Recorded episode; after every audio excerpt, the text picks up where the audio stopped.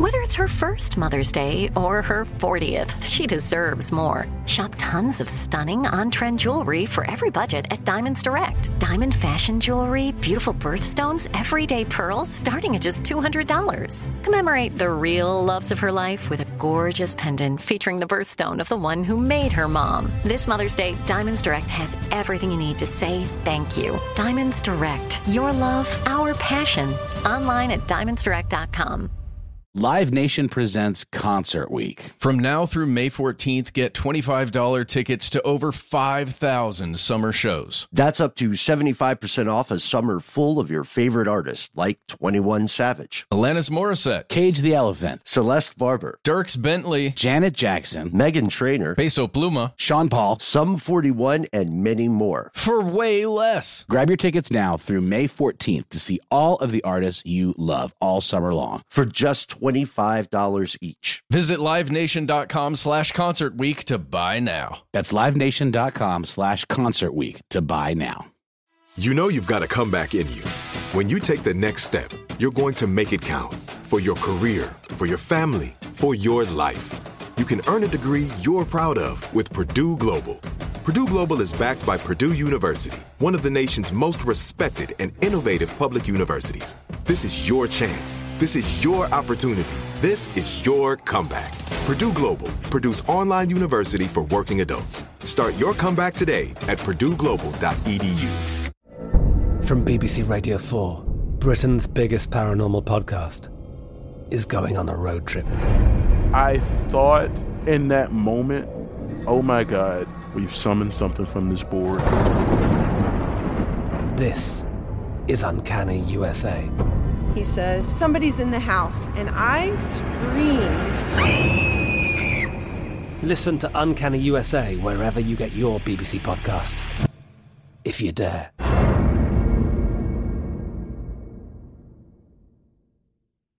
From UFOs to psychic powers and government conspiracies, history is riddled with unexplained events. You can turn back now or learn the stuff they don't want you to know.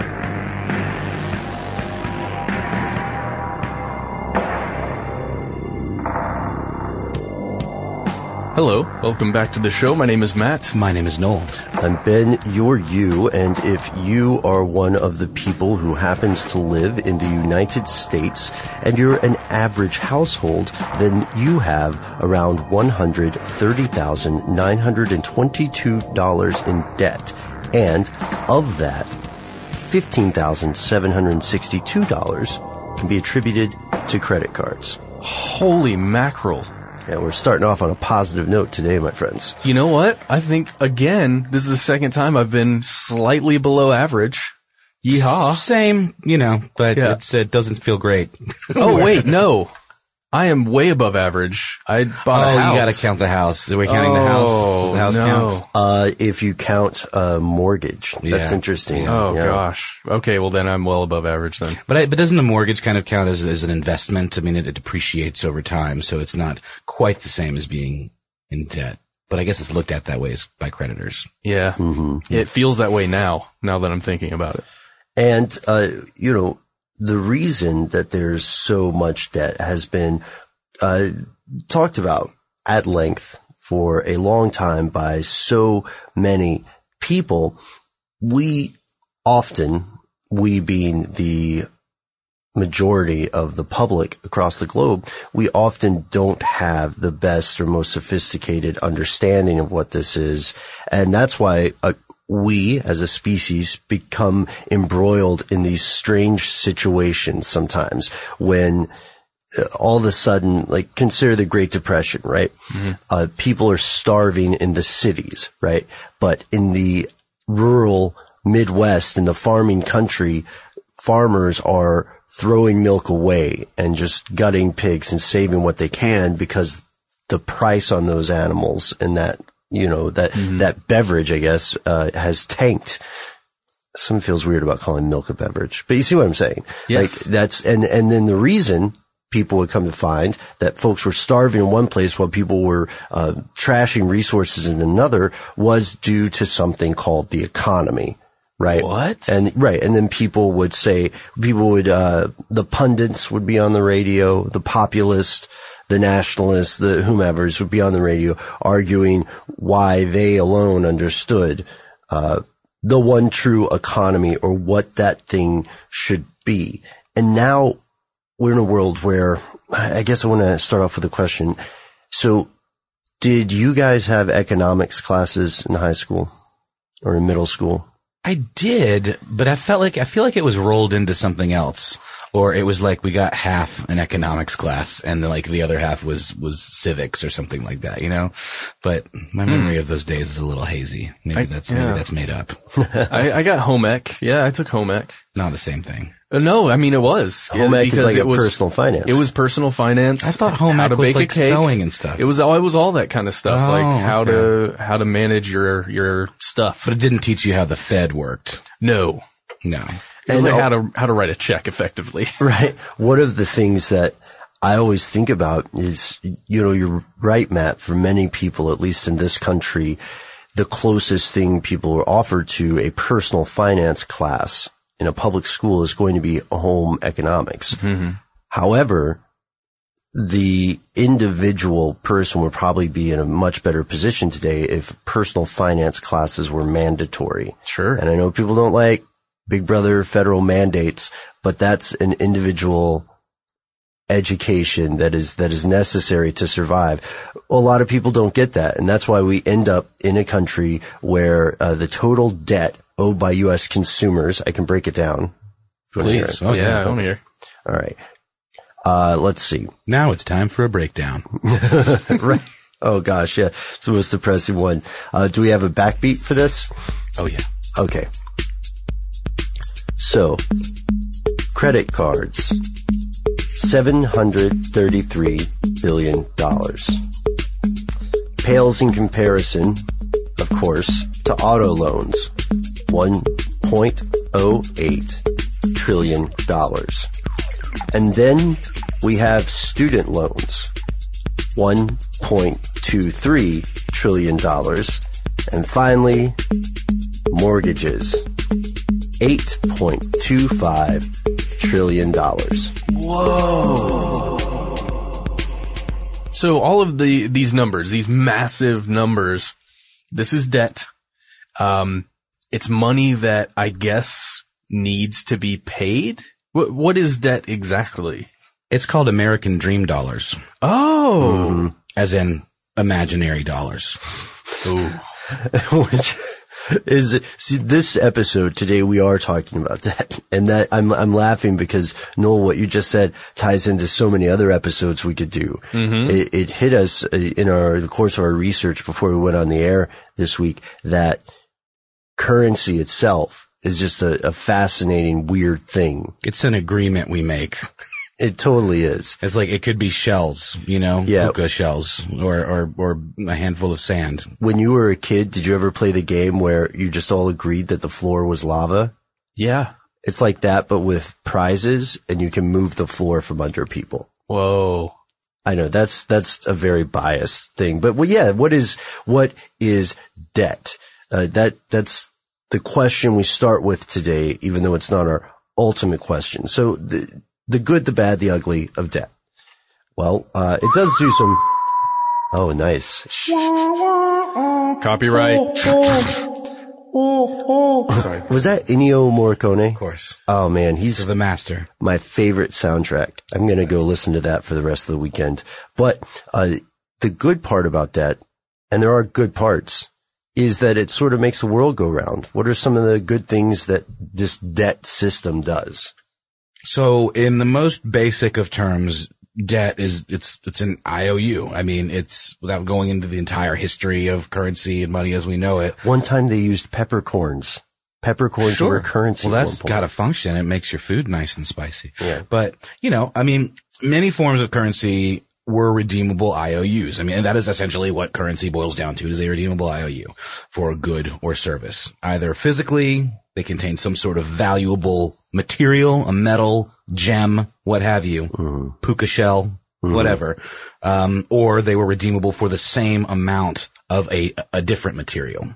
Okay, yeah. So, like, uh, an example for folks in the U.S., and I know our numbers are pretty U.S. centric at this point, but we can get bigger. Uh, in the U.S., there were these things called silver certificates, which uh, fans of certain JFK assassination theories will be familiar with. And until 1964, these silver certificates legally could be redeemed for the amount of silver that was mentioned on the currency.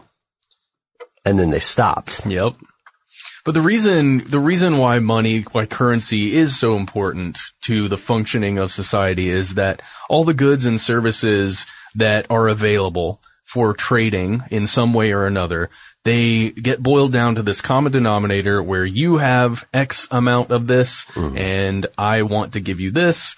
Uh, I have X amount of this, want to give you this. We can trade with this one thing rather than having to break down exactly how much uh, a goat is worth in terms of wheat or something like that, or you know, a car in terms Puka of shells. yeah, or Puka t-shirts shells. or something strange. Yeah, Mm-hmm. I don't know why I'm hung up on puka shells. I think, I think, uh, you know, maybe you could bring it back. I think it's because I went to that widespread panic concert last night and, and saw a lot of those. Yeah. Uh-huh. I, uh, I I got a text from you at 3 a.m. was just an animated gif of a puka shell dancing furiously. dancing furiously. But what about liquidity? That's interesting and very, very, very important component of all this. Yeah, that's what you you know that's that's what we're talking about to a degree is that that advantage of this this stand-in. So I I love what you said earlier, Noel. With, you know the idea that money is essentially debt. It's currency we carry around is is a debt. It's an IOU. That was that was the way you said it. And the reason it works currently is one because everybody agrees that it should, and two or virtually everybody agrees. Most people agree, and two, uh, the liquidity it offers is so vastly superior to the bartering system for the following thing. Okay, so let's say Matt has uh, Matt is selling. What kind of car are you selling, Matt? uh, Countach. Matt is finally selling his Countach. It's not a real car. Yeah, it is. It's a Lamborghini. Yeah. Clearly, I'm not a car guy. But Matt. Matt is selling his Countach, and Noel, you decide you're going to be a car guy. And uh, because money doesn't exist, you're going to break into your puka shell savings. But the problem is that you don't live in the same town. Ah, So you have to move this thing, and then you have to also, let's say it's a lot of puka shell. How many puka shells do you think you would? would ooh, take? that's a lot. I'm gonna say a Billion? couple trillion. Yeah, okay. Couple trillion. Okay. So too many for Noel to comfortably carry, Mm-hmm. right? You can't, you'd lose so much, you'd lose so much shell just getting the shells there. So I guess what I have to do is find some sort of financial institution that will take my puka shells from me, mm-hmm. put them in some sort of puka shell storage facility, and then give me the equivalent in, let's call them internet monies. Yeah. That, that can then be wired or transferred or moved around electronically. Bitconk. Sure, Bitconk. That's great. Oh man, Oh, wow. you're killing it today, buddy. and then I can send that over the interwebs to the place where I want to pay for To this me. to Matt of In my course. banking Yeah. institution. right? Which and, only stores Countaches. right. That's Matt's currency. And then there, there, therein you have a very rudimentary, absurdist uh, representation of the way business is uh, done these days. Right. And and one of the most important parts there is that Noel in this situation will then have a represented, a representative token essentially of a value or an asset that he possesses. So in theory, this promotes stability in trade and in theory, when nations are involved in mutually beneficial trade agreements, there's more stability in the world, allegedly. Yes. Mutually beneficial. Yes. I'm just going to repeat wor- words from that earlier sentence, theoretically. So these money systems and these debts ultimately, because that's what they are, they can, they can be great for society and help them function and, and, uh, work better together. The problem is they can also wreak massive, disastrous, sometimes even, uh, fatal things upon society and individual people. Yeah, you've you may have at some point in your life met someone who uh, referred to folks who have a nine to five job as wage slaves. That's pretty biased, but the heart of that argument harkens back to the idea of indentured servitude. So indentured servitude would be some deal. Um, the first one that springs to mind is people who wanted to travel to a different country, right? Mhm. But could not afford the trip. The cost of, let's say, hopping a boat across the Atlantic. Sure. But if you agree to essentially work only for room and board for seven years, then they will consider your debt paid if they're not playing a crooked game. Yep. Right. And many of those games were crooked. So the argument there would be that wage sl- slaves, as the term goes, are a new form of indentured servitude. Uh, we're addicted to an IV of money, whether that's hourly, salary, or commission. And we're addicted to that because we're less of a value generator as an individual, if we're that person, and more of a node for debt and assets to interact. So you, that's why people can make a hundred thousand dollars a year or who knows, who knows how high this goes, a million dollars a year and still be just getting by due to, due to crippling debt. And then, of course, that ties into, you know, a similar argument would be forced labor. And we can save debtor prison for another show because Is that still a thing? I, it's, It's making a comeback, in some y'all. places. Yeah. Wait, I uh, thought it had been here for years. Oh, but it's making a comeback. with interest. Mhm. Uh, here in the U.S., Matt, is that true? Uh, well, yeah, it's not necessarily the same equivalent, right? A debtor prison where I owe debts, I can't pay them, now I have to go live in this cell. Uh, Actually, there's I just uh, hit a story. I typed in on Google, and Mm-hmm. it- one of the instant results was debtor prisons are back. Top hit from 14 Mm-hmm. is Supreme Court ruling not enough to prevent debtor's prison. yeah, yeah. Um, So you can, if you have massive amounts of debt, you can go to prison for it in certain instances. I thought that, I th- think a lot of the stories too that popped up recently, as in the last few years, occurred because there were, um, usurious court fees, legal fees. And when people could not pay, could not pay those fees, they would be incarcerated until such time as those fees were paid, which is surreal. yeah. and How do you make money when you're hanging out in a prison all day long, every day?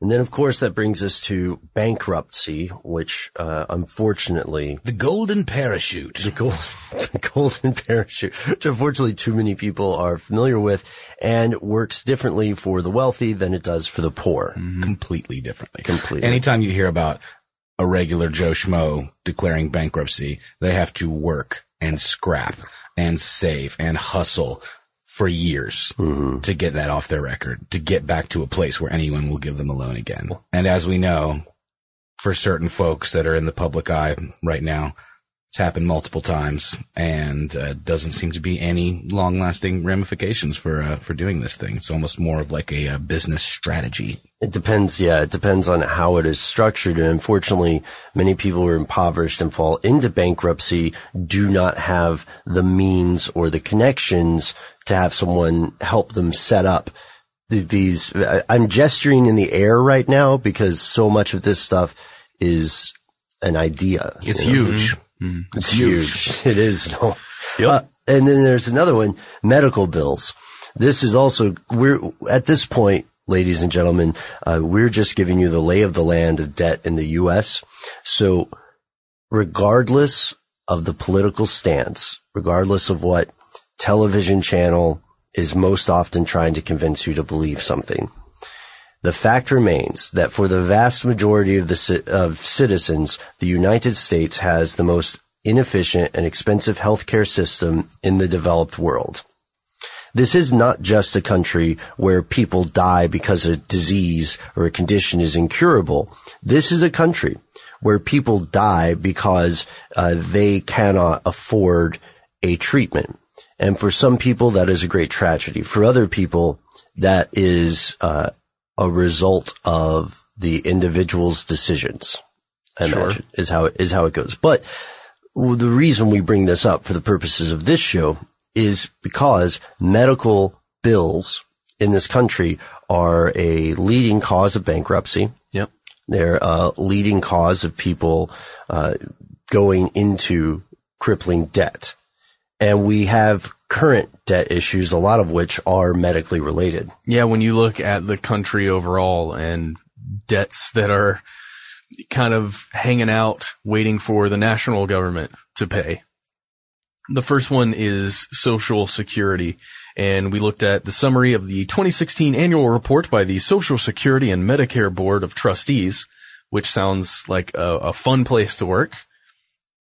They, they note that over the 80 year history of the social, social security program, it's collected roughly $19 trillion and paid out $16.1 trillion, leaving its asset reserves currently at 2.8 trillion at the end, by the end of 2015. Now here's, here's the problem.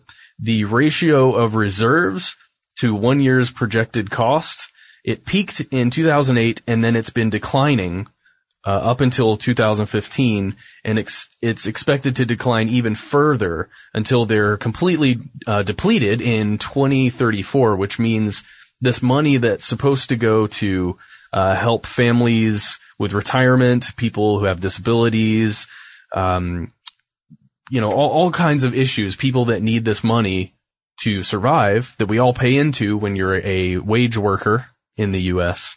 It's just going to be gone. And that's something that's just kind of looming there in the horizon that we have to think about. And the same goes for Medicare, which is, uh, you know, dwindling quickly. Mm-hmm. All the, all these huge, the, the huge amounts of money that are owed essentially on paper to people who once they reach a certain age needs to be paid out.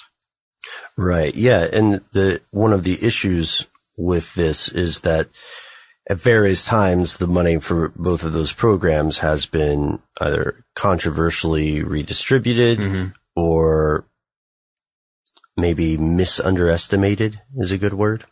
misunderestimated. I like mm-hmm. that. But yeah, there, it's two serious issues that we're going to have to face at some point. And, and that group we just mentioned, they're saying that legislation needs to be enacted sooner than later to minimize the impact on beneficiaries, human beings who are going to need that money. So what's, uh, what, what's the international state of debt here? Well, according to nationaldebtclocks.org, worldwide national debt stands at 60 trillion 901 billion 332 million and counting. That seems like a lot of money. It seems like mad money, made up money, imaginary money. It's a number that's too big to be real. I mean, that, um, that sounds alarmist, but whenever I see this stuff on paper, I'm just like, this is, no one's ever expecting to get paid back all of this money. It's the debt itself is its own function, serves its own function, as we've talked about. It's its own financial instrument. Exactly. You know, and that, it, it's fascinating to me. And I think for some people, that idea maybe makes them more willing to go into debt because it's sort of like, well, if, if we're running a deficit as a country, why can't I run a little bit of a deficit? You why know? can't you I know? have some more cars? I should have the stuff, you know, it's, I, I want to live the dream mm-hmm. and it's easy to get credit. You don't have to have that much equity to get credit. You just have to have a decent paying job and not an absurdly low credit score. It's not hard. Well, in this case, we're talking about countries themselves. Oh, I know. I yeah, so, say that perspective. All I'm saying, perspective yeah. wise, mm-hmm, mm-hmm. I think when you see these kinds of numbers and you hear about how much, you know, the United States is in debt, et cetera, yeah. it almost makes you say, well, well, hell, you yeah. know what? Why not me? Who who mm-hmm. cares, right? It doesn't seem like anyone's getting paid back, so why not just uh, roll the dice? Right, and to emphasize this perspective further, uh, let's break it down by the top owing countries in the world. Now it's time for another breakdown. Russia, 147.6 billion. Australia, 346.4 billion. Canada, 814.7 billion. United Kingdom, 2.3 trillion. China, 5.4 trillion. Japan, 8.9 trillion. United States. all together now, 19.3 trillion. What? 19.3. Oh, why did I do a fake air horn? I guess you could just put one in. What are you talking about? That was the best like mouth air horn I've ever heard in my life, Ben. Thank you. I know I'm prone to hyperbole, but I really do believe that. So that's a significant p- proportion of the overall global debt that the U.S. holds right there, which, you know, worries me a little bit. So how does that break down per person, Matt? Going back to that oh, argument yeah. of perspective. Okay, so there are 323 million humans roughly in the United States right now, uh, citizens. And, you know, 19.3 trillion, that amounts to just under $60,000 of national debt per U.S. citizen, and it represents 107% of the country's gross domestic product year over year. So, if somehow we could stop paying, stop all payments on everything in this country for a year, uh, you know, we'd be able to pay off our national debt, which is kind of cool. Now, let's also emphasize that this is not the, this is not the same kind of debt that you might encounter if you have a student loan or for Absolutely. instance, or this is not the same kind of debt you would encounter if you purchased, um, a moped.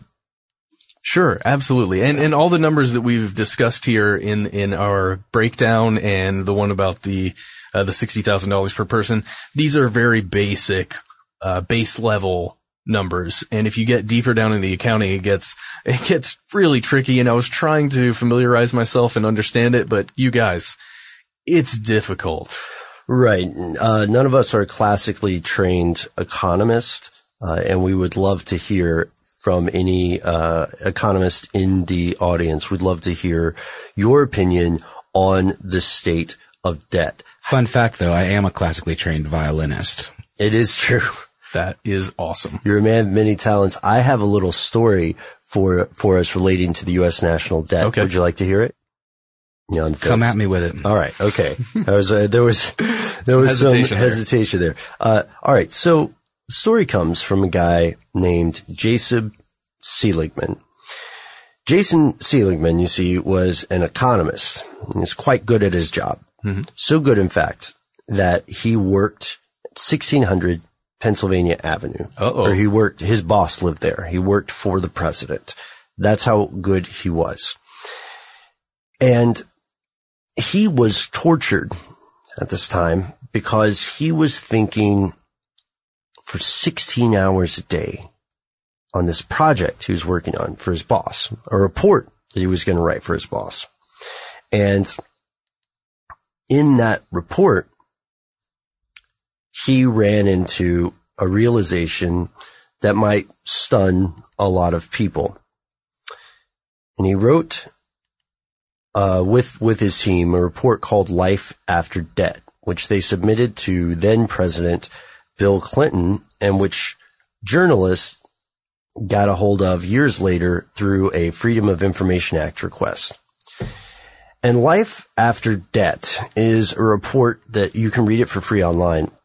It is a report that outlines what would happen if the U.S. paid down its debt to zero.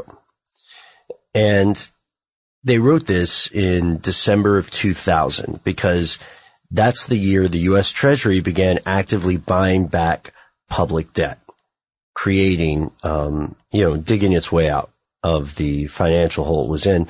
But they realized, Jason realized eventually that while there is such a thing as too much debt for countries, there's also such a thing as too little debt. So countries don't want to necessarily have a, a surplus. In many cases, it's unreasonable outside of, you know, a few, a few countries like the, like Nordic countries, uh, Sure. maybe some oil, oil wealth countries. So what we see is that the international level understanding of debt and the individual levels understanding of debt is different. Not all debt is created equally. Ah, Businesses will go into debt and have uh, specialized custom fit or bespoke plans for balancing that debt. However, someone who was built into ser- a series of high, high interest credit cards or student loans will often not have that sort of recourse. Here in this country, there are federal programs that are supposed to provide assistance for mm-hmm. people who have the misfortune of not being a business or a country when they go into debt. However, much more money is spent by the folks who make money off of credit cards and student loans to make sure that system continues. And as of now, debt, what we've explained so far, yes, there's an inequality of debt. Not all debt is created equal.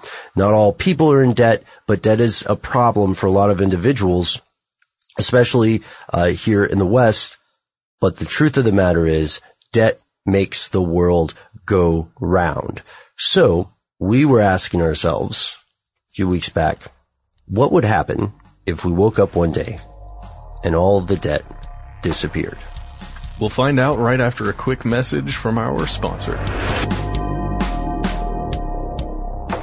Live Nation presents Concert Week. From now through May 14th, get $25 tickets to over 5,000 summer shows. That's up to 75% off a summer full of your favorite artists like 21 Savage, Alanis Morissette, Cage the Elephant, Celeste Barber, Dierks Bentley, Janet Jackson, Meghan Trainor, Peso Pluma, Sean Paul. Sum 41, and many more. for way less. Grab your tickets now through May 14th to see all of the artists you love all summer long. For just $25 each. Visit livenation.com slash concert week to buy now. That's livenation.com slash concert week to buy now. Snag a job is where America goes to hire, with the deepest talent pool in hourly hiring. With access to over 6 million active hourly workers, Snag a job is the all in one solution for hiring high quality employees who can cover all your needs. On demand, temp to hire, part time or full time. You name the position warehouse worker, retail associate, grocery store clerk, fitness trainer, baker, stylist, bellhop, podcast producer. Yeah, Snag a job's got a worker for that. With our easy to use platform, you're able to seamlessly post and fill available positions quickly with a dedicated customer support team to provide all the help you need along the way. Kind of nice knowing you have a talent pool like that in your own backyard, right? Snagajob is the partner you need to keep your business running smoothly. So visit snagajob.com or text snag to 242424 to talk to an expert. Snagajob.com, where America goes to hire. Attention, true crime enthusiast, searching for a way to unwind after diving deep into the mysteries that keep you up at night? Look no further. Introducing Lazarus Naturals, your trusted companion for CBD relief. With a commitment to transparency, Lazarus Naturals oversees every step from farm to doorstep, ensuring purity and quality you can trust. Visit LazarusNaturals.com today and discover how CBD can help you decompress and recharge for your next investigation. That's LazarusNaturals.com. Lazarus Naturals, your partner in unraveling the mysteries of true crime. Not available in Idaho, Iowa, or South Dakota. From BBC Radio 4, Britain's biggest paranormal podcast is going on a road trip. I thought in that moment, oh my God, we've summoned something from this board. This is Uncanny USA. He says, Somebody's in the house. And I screamed. Listen to Uncanny USA wherever you get your BBC podcasts, if you dare.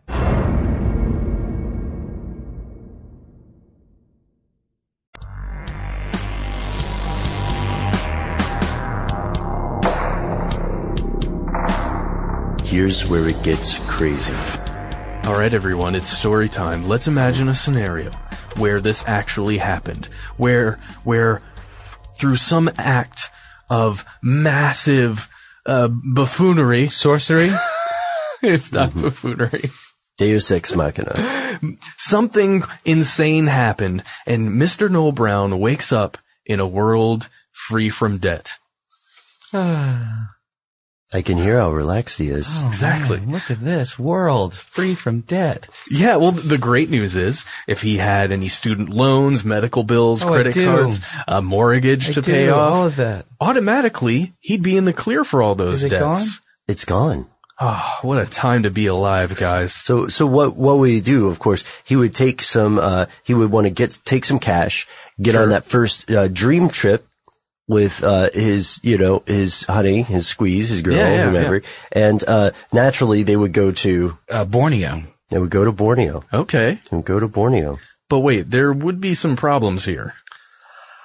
Oh, to get the tickets to Borneo, Noel Brown has to buy them.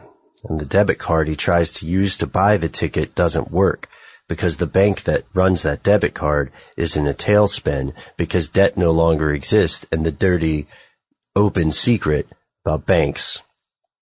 I don't know if it's necessarily called dirty. It's just how they work hmm. is that the money in Noel Brown's account was used to be a loan to someone else. Yeah, Rain Capital used it to invest in a, a small company in Atlanta or something like that. Yeah.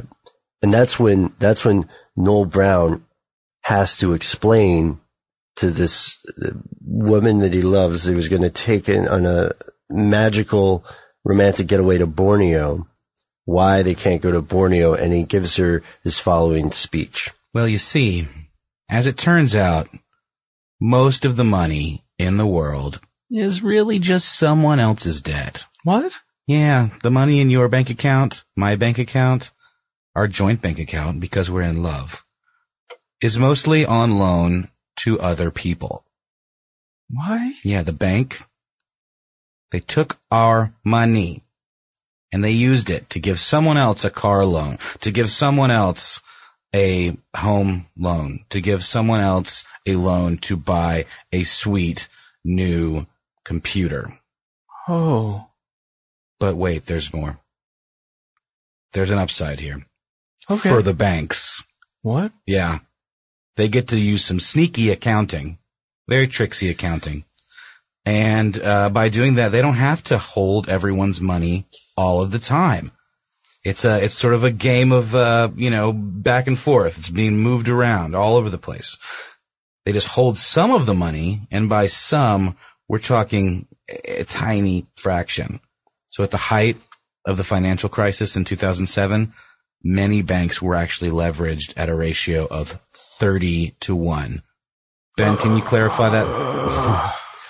Uh, yes. So in this scenario, I've, I've showed up at Noel's house when he's explaining to the love of his life. He can't go to Borneo. Well, no, we're at the airport. Oh, you're at the airport. Yeah, yeah. Oh, okay. All right. Cool. Daily now, parking. Now I feel underdressed because I'm obviously in my jammies, but I only go to the airport in my jammies.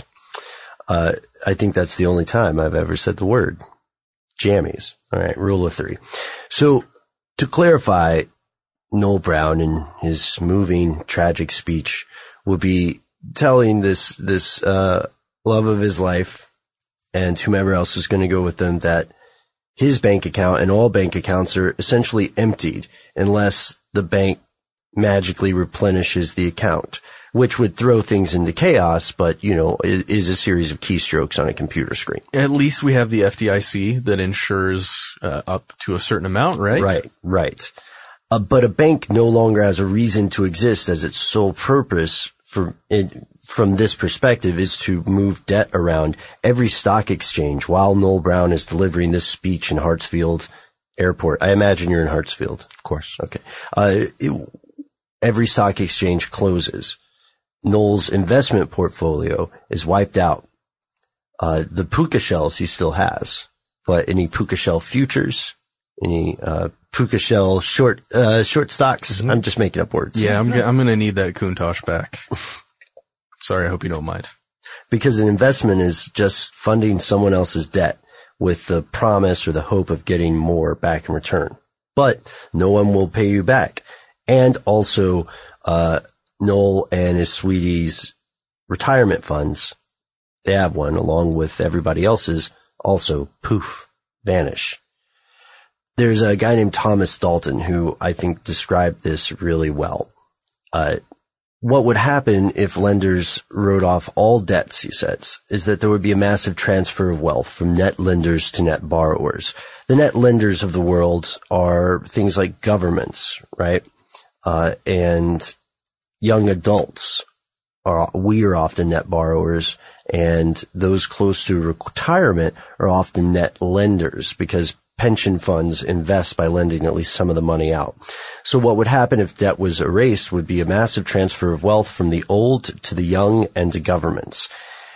And Dalton also says we can make a mistake by thinking of this as a transfer of wealth from the rich to the poor, but it wouldn't work that way because the very poor don't usually have much debt.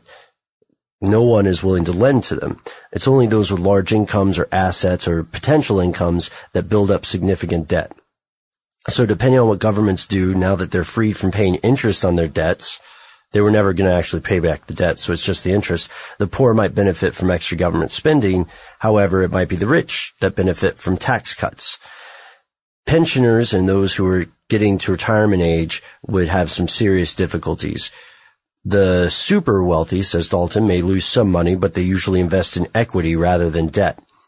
Uh, so since the companies they own often have a lot of debt, the share prices would probably increase enormously, assuming, of course, that the stock market would still be around, which is debatable. And then he said, in addition, institutional lenders would all be bankrupt. Banks, insurance companies, pension funds, the world economy would probably collapse. And to be honest, everyone would suffer.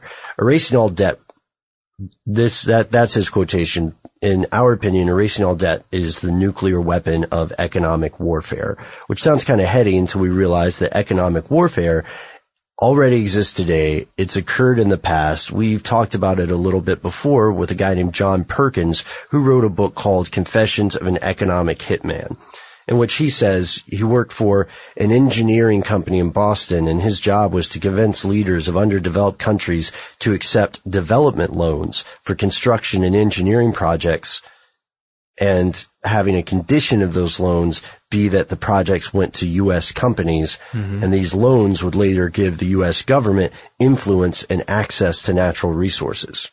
And we have a quote from the book that we're going to read here. Economic hitmen are highly paid professionals who cheat countries around the globe out of trillions of dollars. They funnel money from the World Bank, the U.S. Agency for International Development, and other foreign aid organizations into the coffers of huge corporations and the pockets of a few wealthy families who control the planet's natural resources. Their tools included fraudulent financial reports, rigged elections, payoffs, extortion, sex, and murder. They play a game that is old as Empire, but one that has taken on a new and terrifying dimension during this time of globalization. And this is something we've explored before, uh, often referred to as resource extraction. Yeah. So that's one example of how economic warfare could work. And that would pale in comparison to the economic warfare of erasing all debt, regardless of the intention behind it. Mm-hmm erasing all debt would be strange, but how, how could this, we're talking about the ideas, right? Yeah. And we've talked about the numbers of debt, but let's talk about how this could work. How could someone erase debt? Well, to do this, we look at some examples from pop culture because that's really the only place where this has been fully explored. Yeah, and there's some fun ones, and I mean, it's it's like one of the ones that comes to mind um, that we haven't explicitly discussed together is the movie Escape from L.A., where oh, yeah. at the end they, uh, we are going to get into some spoiler territory here, y'all. So if we're mentioning a, uh, a movie or something and you don't want to know what happens, you should probably skip ahead, maybe seven minutes or so, or you know, go back ten years and watch Escape from well, you know, it's it's on it's on the Netflix. I think you can get it. Oh, uh, but it's, at, at the end of Escape from L.A., there is a device that essentially shuts down all electricity, shuts mm-hmm. down even batteries. They make a point in it to say like, oh, this will even like render all batteries useless. It's and, dangerous device. Know, yeah, so this is sort of like a super extreme version where it's like an all-encompassing attack mm-hmm. that would not only get rid of all dead as we know it, but pretty much reduce you know humanity to back to the dark ages. We mm-hmm. have to you know start over. But a real really good one that does specifically deal with um, actually targeting financial corporations is Fight Club, um, the Yeah. 1999 David Mhm. Fincher film based on the novel by Chuck Palahniuk. Um, there are some pretty significant differences between the novel and the and the film, but they do a pretty good job of having a very similar. Uh, Let's say mission statement. Sure. So in Fight Club, um, there's the group of uh, these kind of overly, Project Mayhem. Yeah, Project Mayhem. That's right. Sort of a bunch of like uh, depressed, overly macho males, that, Middle-aged uh, middle-aged. Yeah, they want to fight back because they feel like they've been marginalized by society. They are angry. Um, honestly, their motivations are not particularly. Um, positive. They're not really trying to help anybody. They just kind of want to watch the world burn a little bit. Um, in my opinion, that's, that's what I take from it. But in order to do this, they stage an attack. What could reasonably be considered a terrorist attack on um, the corporate headquarters of several large credit card companies. I think there are seven buildings that are destroyed during the end scene, which to me is such an iconic scene, and it's the first place I ever heard the Pixies uh, song "Where Is My Oh, Mind?" yeah? That was And I the was first like, time? "Who is this band?" And then I, you know, was down a Mhm. rabbit hole from then on. And here we Um, are. Here we are. So, um, I, even at the time, I always thought this was sort of a little bit of a rudimentary example of wiping out the debt be, because it's like, surely these things are backed up elsewhere, you know, not just in the building. And by blowing up a building alone, you're not wiping out the debt. It would require some sort of deep infiltration of an entire file system and structure and network, you know, getting much more into hacker territory. Um, before we get there though, a little bit of an interesting factoid that Matt, uh, turned me on to. Um, did you guys know that in the novel Fight Club, it takes place in Wilmington, Delaware? Do you guys remember? No, I had no idea. 1209 North Orange Street. Uh-huh. The Corporation Trust Center, the official address of over 285,000 companies. Oh man. Wilmington, Delaware. Um, there's a couple of little inklings in the film that it takes place there as well, but I thought that was a pretty clever nod, and this, this address keeps popping up for us. We're gonna have to Yeah. do, I think we're gonna have to do like a whole episode Yeah. on just this address. Let's take a let's let's go there physically. Would you guys Sure. want to do that? Field trip it. Uh, listeners, let us know if you, you would want us to go there. Maybe we can meet up to hang out. So like I said, I mean, I don't feel like this example holds up. This is more of sort of an anarchist kind of, like I said, watch the world burn kind of thing. But, um, we have, we have a really good example in, uh, our, our wonderful sponsors, as it turns out, Mr. Robot, um, the series involving a sort of anonymous-esque society of hackers called F Society, who orchestrates a very high level cyber attack against E Corp, uh, which to me is, I think, a very clever stand in for Enron, maybe, or like any other giant corporation or financial, Like financial Unilever or something. Sure. Um, and to me, this is, this is how you would, you would do this if you were going to attempt to do some kind of, uh, to orchestrate some kind of complete erasure of the debt record. It would have to be through infiltrating these systems, not just blowing up a building or one computer or one set of servers. Yeah, and they and they do a. I guess it's a two pronged attack. There may even be more than that that we just don't understand uh, as viewers in you know in the world of Mr. Robot. But they do it by using this thing called Meterpreter, which is a Metasploit backdoor. And the main character Elliot goes into the the main servers of E Corp, installs a really simple uh, program like an exe file on their server, which then gives them an, an easy to access backdoor uh, to these servers. So they can go in, it's crazy. It uses memory. So it's not actually writing anything to disk. It's just using the RAM on the, on the machine to create this backdoor. I don't pretend to understand the hacking tools, but according to numerous people online who are actually in the infosec space and all this, they are saying that yes, this is, this is real. You could do this and you could delete information if you had this kind of backdoor. Live Nation presents Concert Week. From now through May 14th, get $25 tickets to over 5,000 summer shows. That's up to 75% off a summer full of your favorite artists like 21 Savage, Alanis Morissette, Cage the Elephant, Celeste Barber, Dierks Bentley, Janet Jackson, Meghan Trainor, Peso Pluma, Sean Paul, Sum 41, and many more. For way less. Grab your tickets now through May 14th to see all of the artists you love all summer long for just $25 each. Visit livenation.com slash concert week to buy now. That's livenation.com slash concert week to buy now.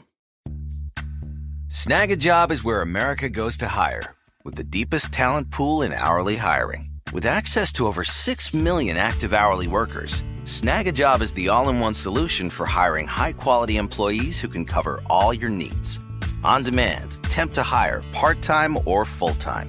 You name the position warehouse worker, retail associate, grocery store clerk, fitness trainer, baker, stylist, bellhop, podcast producer. Yeah, Snagajob's got a worker for that. With our easy to use platform, you're able to seamlessly post and fill available positions quickly with a dedicated customer support team to provide all the help you need along the way.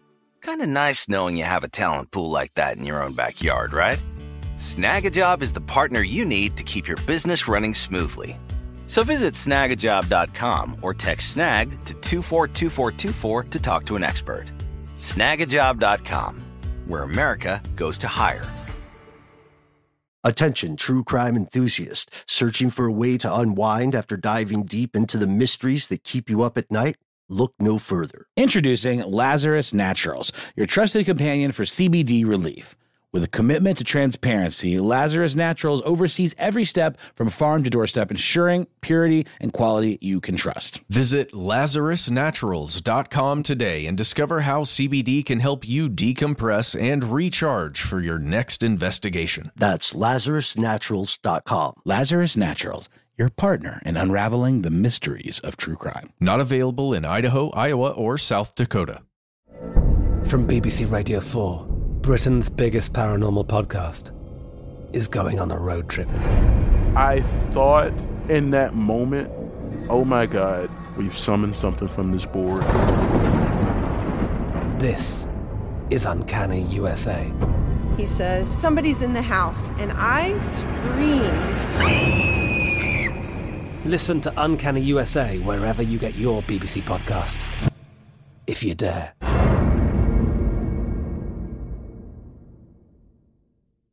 Yeah, and like we've said about the show, I mean, it definitely gets a lot of this stuff right. Even like the, uh, when you see the dude doing his, uh, hacking, it looks like command line things instead of some sort of bizarro, like 3D rendering of the internet as it would be if you were floating around. Yeah, oh, yeah. like in Hackers or something. Yeah, I was thinking of that, uh, 90s film Hackers as well. Uh, so what would be hit in these things? Insurance companies, banks, uh, insurance companies are bigger depositories of this kind of value than you might think. Um, there would also, of course, be government institutions. This would be stuff like this would have to involve treasuries as well as mints. Mm-hmm. Uh, this this would involve a simultaneous attack on thousands of things. It'd be very difficult to do. It also makes me wonder is a little off, but it also makes me wonder if someone had that power, why stop at debt? Why not also erase repositories of personal information? Hmm. So like your medical info, uh, your, the metadata that, uh, the National Snooping Administration collects from you. Uh, the Facebook servers. Right. All of them. Yeah. Uh, and we talked a little bit about the attack strategies. I think when you mentioned the escape from LA scenario of effectively cutting off electronic stuff, right? What does this, what does this cloud money mean if we cannot access the cloud? Yeah, if you would have to kill electricity indefinitely in order to make that work because there are, you know, all of these huge institutions like Iron Mountain that hold sensitive data Sure, like this. yeah. They've got um, like crazy generators and backup power and all this other Well, stuff. Well, and not to mention they keep backups on like physical tapes and Yeah, things right, like yeah. that, you know, like stuff that would stand the test of time in a vault, you know, Mhm. and they're constantly updating these things and backing up all their, all their data. So yeah, a- absolutely. In the old days of my family, it was very different. Uh, there were things that would happen when somebody wanted to get, wanted to, information to disappear. I mean, think about it. We live in a time where just less than what, a hundred years ago, uh, even up to the 1970s, 1980s, if a, uh, right, definitely 60s or so, if a bank or a courthouse burned, then there would be no evidence of debt or arrests or records. There were people in my family who were not sure when they were born because, Oh, wow. yeah, because someone burned a courthouse or two. What? Yeah. And, uh, this, I mean, but we no longer live in that world because there are multiple copies of these records, which leads us to why it probably wouldn't work if we're talking about global debt records. Yeah. So in, in the world of Mr. Robot, it does work.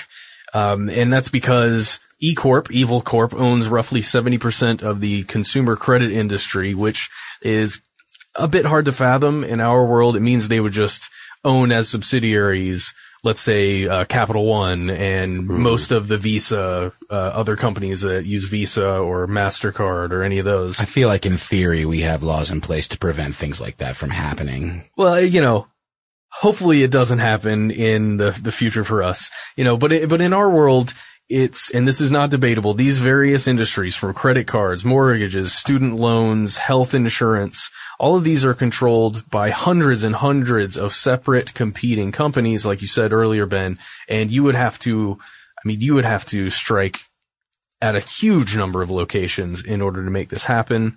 Um, in fact, almost all the computers. Um, and okay, so let's say you were able to take out a single huge international credit card company. I'm just using Capital One. Sorry, Capital One. I'm just using it because I have your credit card. um, it, it would be this tiny, itsy bitsy little dent in the all encompassing global debt machine that exists all around us.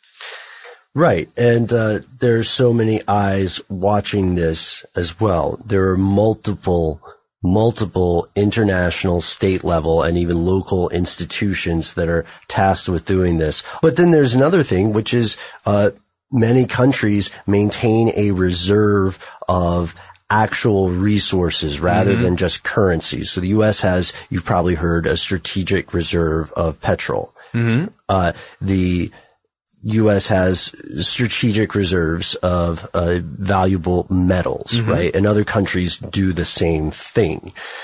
And then we have other reserves of other people's currencies. So if you hit one country, then the currency that didn't get hit, that money will just become more valuable. Yep. So think of these reserves as massive savings accounts. They fluctuate as spending is needed. Uh, in some countries, those reserves are uh, dwindling. These currency reserves, right? So here's just a few examples. In some countries, these reserves are dwindling. They're getting low. According to the World Bank, the U.S. had 574 billion in total reserves in 2012. In 2015, the reserves fell below 107 billion. Um, but in other countries, these reserves are actually skyrocketing. In 2000, China held 172 billion. And that's in US dollars. Correct. And in 2015, China's reserves jumped to a whopping 3.34 trillion. Yes, trillion. And there are numerous reasons behind this. Uh, Yeah. Some have to do with the importance of one currency versus another, Yep. or treasury bonds. Another has to do with trade versus currency or trade balance. and overall strategies Mhm. of where you're where you're going with your country. I, I- it's it's a fascinating thing that I think Ben maybe we should look at in the future. Okay. Yeah, agreed.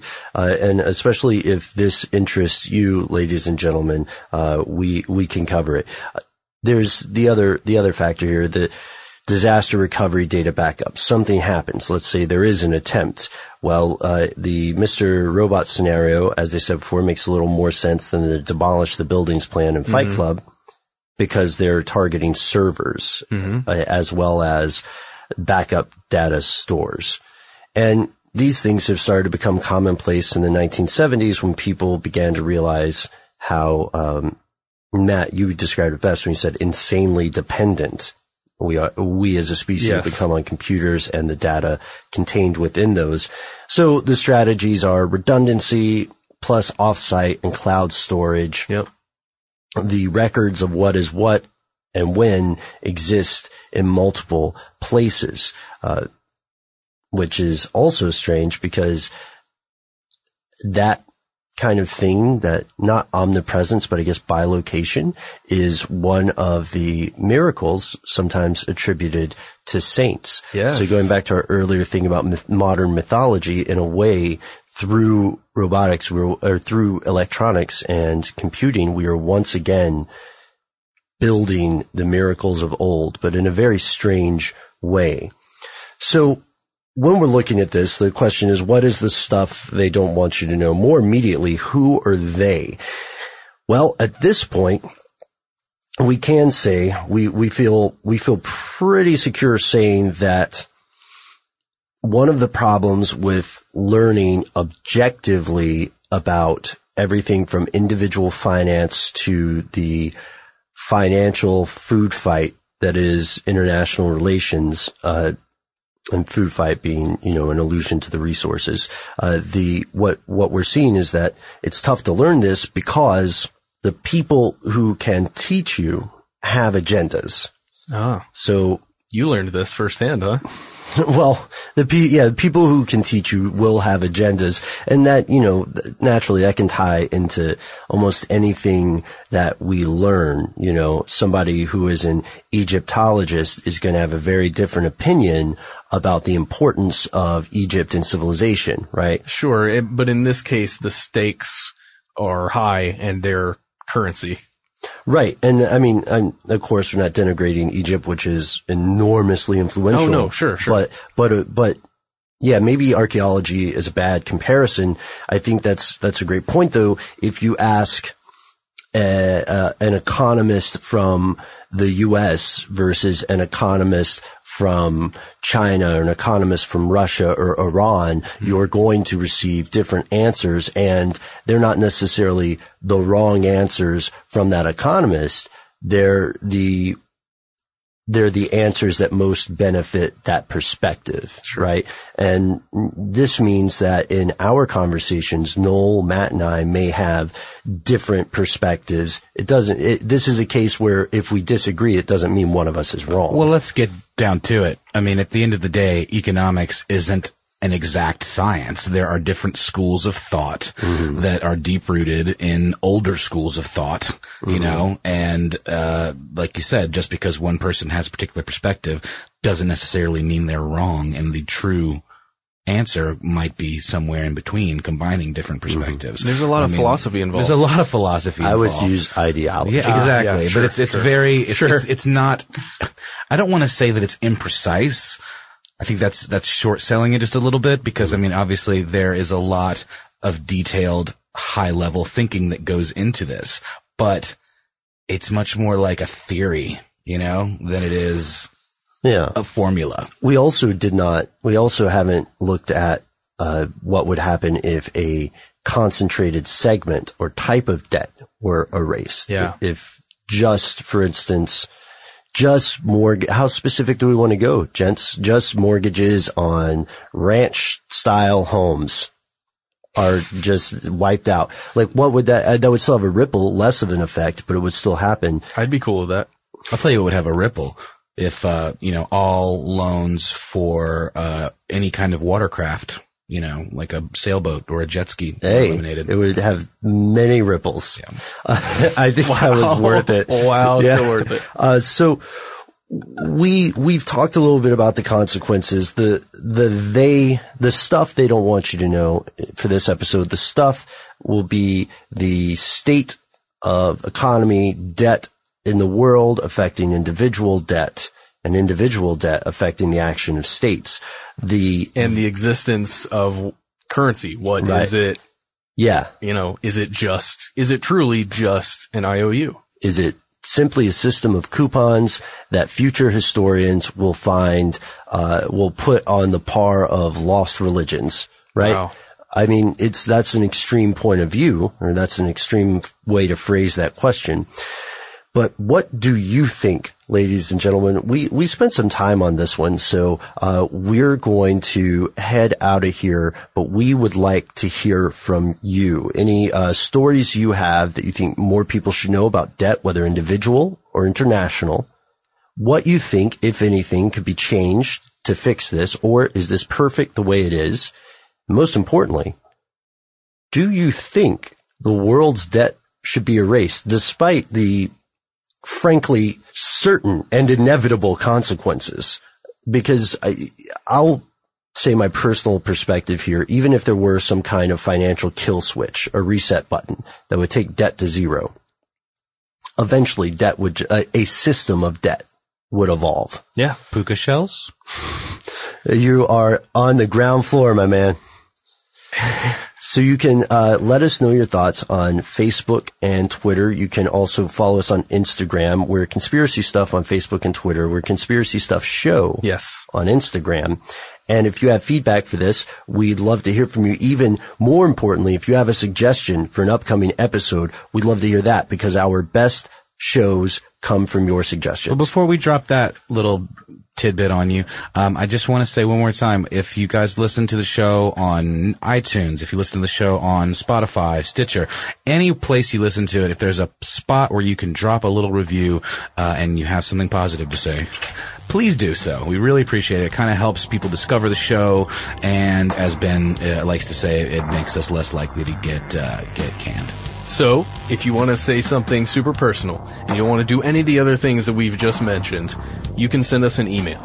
We are Conspiracy at howstuffworks.com.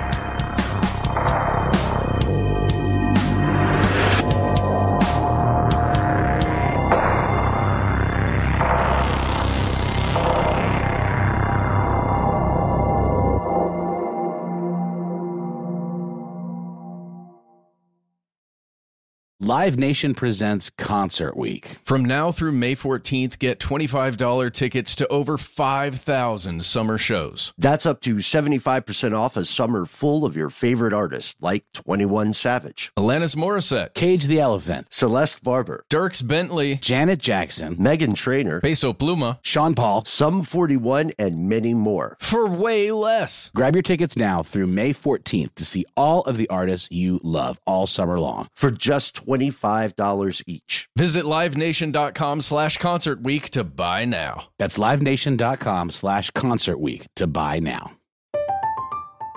I'm Katya Adler, host of The Global Story. Over the last 25 years, I've covered conflicts in the Middle East, political and economic crises in Europe, drug cartels in Mexico. Now I'm covering the stories behind the news all over the world in conversation with those who break it. Join me Monday to Friday to find out what's happening, why, and what it all means. Follow The Global Story from the BBC wherever you listen to podcasts. Xfinity has free premium networks for everyone this month, no matter what kind of entertainment you love. Addicted to true crime? Catch killer cases and more spine-tingling shows on A&E Crime Central. Crave adventure? Explore Asian action movies on Hi-YAH. Searching for something extreme? Check out skating, snowboarding, and more on Fuel TV Plus, the global home of action sports. And find crowd-pleasing bops on iHeartRadio's Hit Nation playlist. There's new free shows and movies to love every week. Say free this week in your Xfinity voice remote. With every CBD product claiming to do something different, it's nearly impossible to decide what's best for you. Lazarus Naturals pioneered the farm to front door model of transparency where they handle each step of the production process to ensure quality, potency, and consistency. Scannable labels allow you to see the test results of your hemp batch so you can be confident in the safety and quality. Visit lazarusnaturals.com today. Lazarus Naturals, committed to improving your life as well as the world around you. Not available in Idaho, Iowa, or South Dakota.